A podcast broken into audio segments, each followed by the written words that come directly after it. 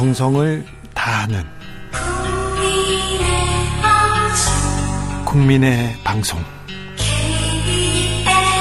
KBS 주진우 라이브. 그냥 그렇다고요.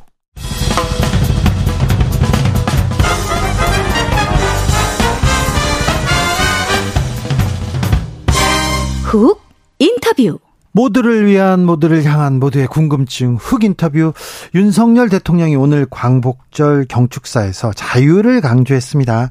한미 동맹 얘기하고 일본과 파트너라고 강조했는데요. 과거사에 대한 언급은 따로 없었습니다.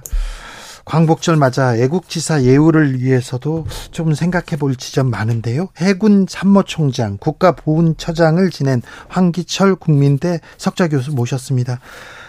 아, 교수님 안녕하세요. 예, 반갑습니다. 네, 오랜만에 뵙습니다. 예, 어떻게 그렇죠. 지내셨어요? 아, 예, 제가 사실 에, 국가보훈처장 마친 지가 한 15개월 정도 되네요. 네. 어, 굉장히 시간이 빨리 지나가는 것 같습니다. 네. 그동안 어떻게 뭐, 지내셨어요? 작년 같은 경우에는 국내에서 네. 어, 대학에서 안보 강의도 하고 예. 했는데 제가 사실 안중근 의사 유해를 좀 찾고 싶다는 생각을 항상 많이 하고 있었습니다. 예. 존경하는 분이고 어, 또 대한민국 국민으로서 그게 도리라고 생각했기 때문에 네. 그래서 올해 4월 달에 중국을 들어갔습니다. 네, 중국에 가세요. 예, 상해 외국어대학교에 이제 그 방문 학자로 적을 두고 예. 어, 정, 그 중국 내에 있는 우리 그 한일 사적지들, 유적지들 있지 않습니까? 네. 거기를 뭐 거의 다 다녔고요. 네. 그 다음 특히 한 것은 이제 여순 지역에 가가지고 네. 안중근 의사 유해 발굴을 위해서 거기 있는 현지인들하고 네. 많은 대화를 나누고 또 과거에 발굴했던 곳들도 가서 어, 확인을 하고 네. 어, 그리고 또 새로 이 우리가 발굴해야 될 곳이 어떤 곳이 있는지 네. 또그 가능성이 얼마나 높은지 이런 부분들에 대해서 굉장히 음. 그 그렇게 탐구하고. 계시는데 네. 안중근 음, 의사를 이렇게 기리고 계시는데 아, 지금 중국하고 한국하고 관계가 좀 좋지 않은 것 같아요. 그리고 예, 예. 안중근 의사 유적지를 또 아. 이렇게 닫아놨더라고요. 예. 그것도 좀 안타깝습니다. 그 사실 뭐 닫았다는 것이 중국 사람들도 그럽니다. 어, 안중근 의사는 또 윤봉길 의사는 네. 어, 한국 인이지만은 중국에서도 영웅이죠. 좋아하고 예. 영웅을 한다. 예. 어, 우리 중국 사람이었으면 참 좋았을 것 같다. 이런 이야기를 합니다. 그런 이야기를 하는 사람들이 그 문을 표시한다는 게 참 이상하게 느껴져서 예. 어, 제가 그 현지에 에, 상설위원회를 구성하고 있어서 중국인들한테 확인을 해보니까 예. 아 이번에 비가 많이 왔다고 해요. 예. 어, 그리고 비가 많이 왔고 또 개보수 수리할 게 있고 또 저 위에 있는 윤동주 시인 생가 같은 경우에는 또 여러 가지 또 거기도 수리할 부분이 있어서 네. 이제 폐쇄를 했는데 그걸 국내 언론에서 마치 네. 뭐 한중 관계가 좋지 않으니까 네. 그렇게 폐쇄했다고 기사가 나와가지고 어제도 상당히 마음이 언짢았습니다. 박민식 국가보훈처 본부지요. 본부 네. 장관은 소인배나 할 법한 얘기다 이런 얘기했던데요. 아 그렇죠. 저도 뭐 그걸 그 거기 SNS 통해서 보면서 네. 아 이게 좀 과하다 하는 생각을 했어요. 왜냐하면 네. 기본적으로 국내 언론이 그렇게 한다 하더라도 네. 어, 장관으로서 국무위원으로서 확인을 좀 하고 예. 어떤 사실관계를 잘 따져보고 또 그런 글을 올렸으면 네. 했는데 예, 지금 중국에서 여러 가지 우리 아까도 말씀드렸지만은 어, 항일 유적지도 있고 또 안중근에서 유해도 발굴해야 되고 또그 본부 장관으로서 협조해야 될 일이 많지 않겠습니까? 네. 그래서 사실 SNS 거기 신중해야 된다고 보고요. 장관의 SNS, SNS는 어떤 거기 있는 대변인이 뭐 올리는 것보다 훨씬 더 비중이 있죠. 그 그렇죠. 올리는 것보다. 그래서 어, 좀 더 신중했더라면 좋았을 것 같아 하는 생각을 하고. 알겠습니다. 예, 예. 네. 광복절 경축사가 있었습니다. 어떻게 들으셨습니까? 오늘 대통령의 경축사? 아, 저도 기대를 많이 했습니다. 그래서, 네. 어, 근데 좀 아쉬운 거는 광복절에 독립운동이나 네. 아, 강복에 대한 이야기가 그렇게 강조되진 않았어요. 네. 그래서 한미 동맹이나 또 한미일 안보 협력에 대한 부분들이 더 많았던 것 같습니다. 네. 그래서 군에서 주로 생활한 저로서는 그 내용을 들으면서 마치 그 어, 경축사가 어, 국군이 날 경축사 같은 그런 아.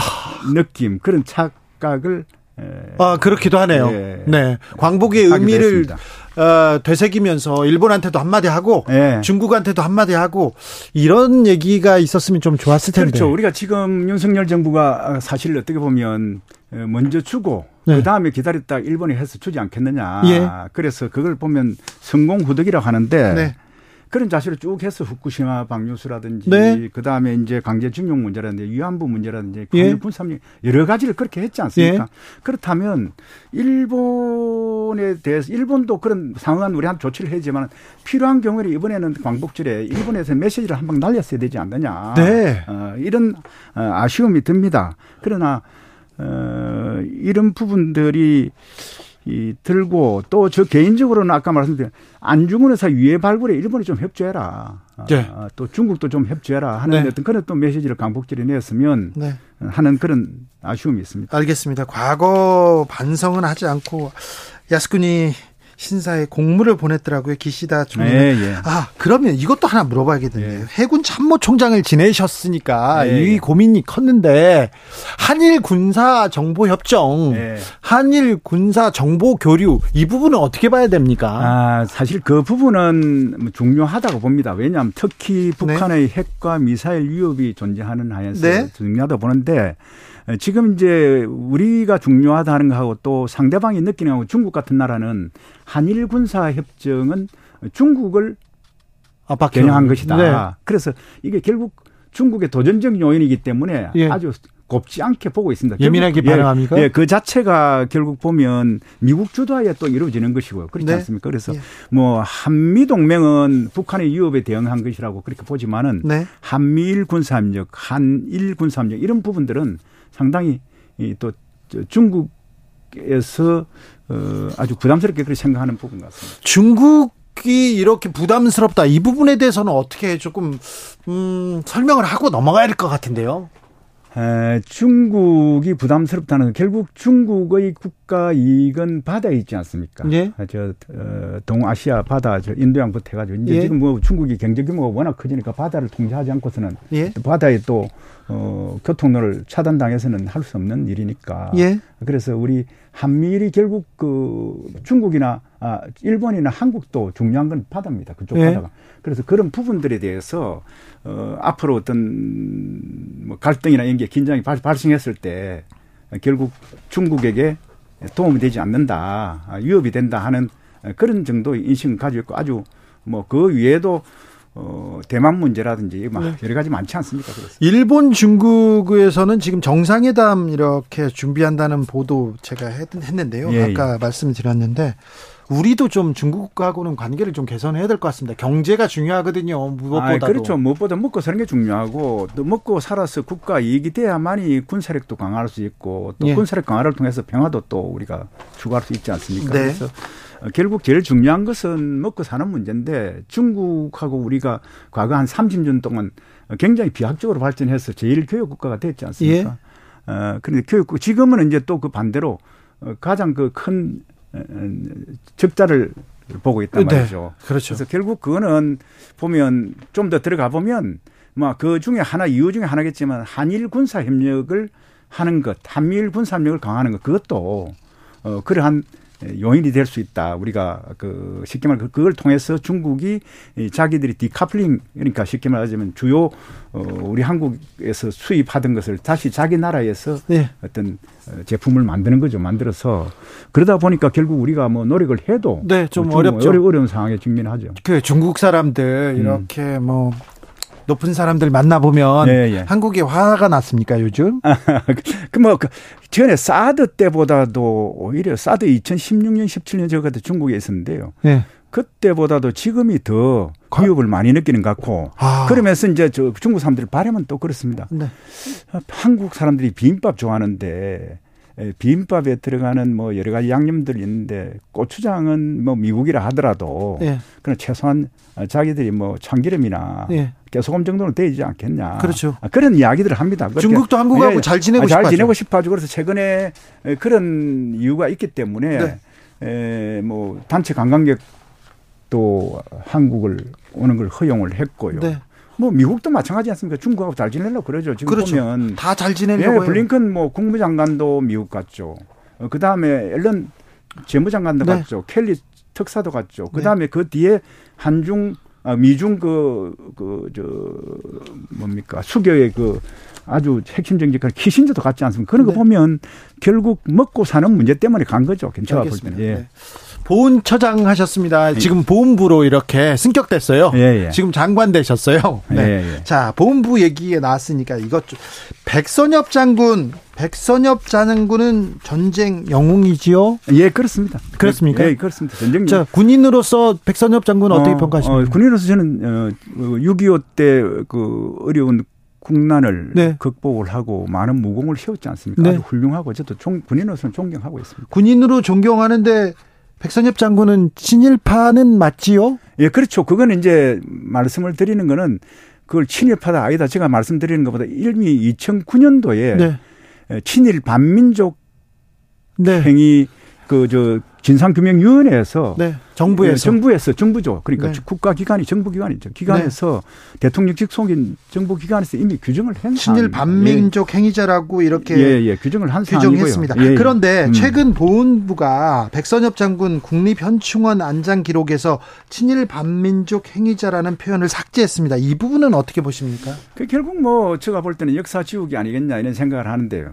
어, 그 중에 가장 중요한 팩트는 아까 말씀드린 2009년도에 친일 반민족 그 행위 진상규명위원회에서 그렇게 그, 결론을 내렸고 네. 결정을 했고 그다음 더 중요한 것은 백선엽 장군께서 2020년 네. 어, 7월에 별세를 하셨습니다. 그때 안장을 하는 데 있어서 그 광복회라든지 독립 그 운동한 기관들에서 네. 반대를 많이 했습니다. 뭐. 아 그렇죠. 예, 예, 안장 반대도 하고 밤에도 하고. 그때 보훈처장으로서 아 저는 그때는 아니고 아니었습니까? 아니고 저는 그 그에 말이 갔는데. 네. 에, 그때 굉장히 논란이 많이 있지 않습니까? 그러나 네. 이제 그런 과정에서 어, 그러면 뭐 사회적 합의를 봐가지고 그 안장은 국립묘지에서 하시되 네. 에, 그 대신에 안장자 그 기록란에 예. 에, 친일 반민족 행위자로 어, 결정이 됐다라는 예. 것만 적었죠. 그리고 그 뒤에 제가 2021년도에 이제 국가보훈처에 가가지고 네. 아 국립묘지에 왜 과만 이렇게 적느냐. 예.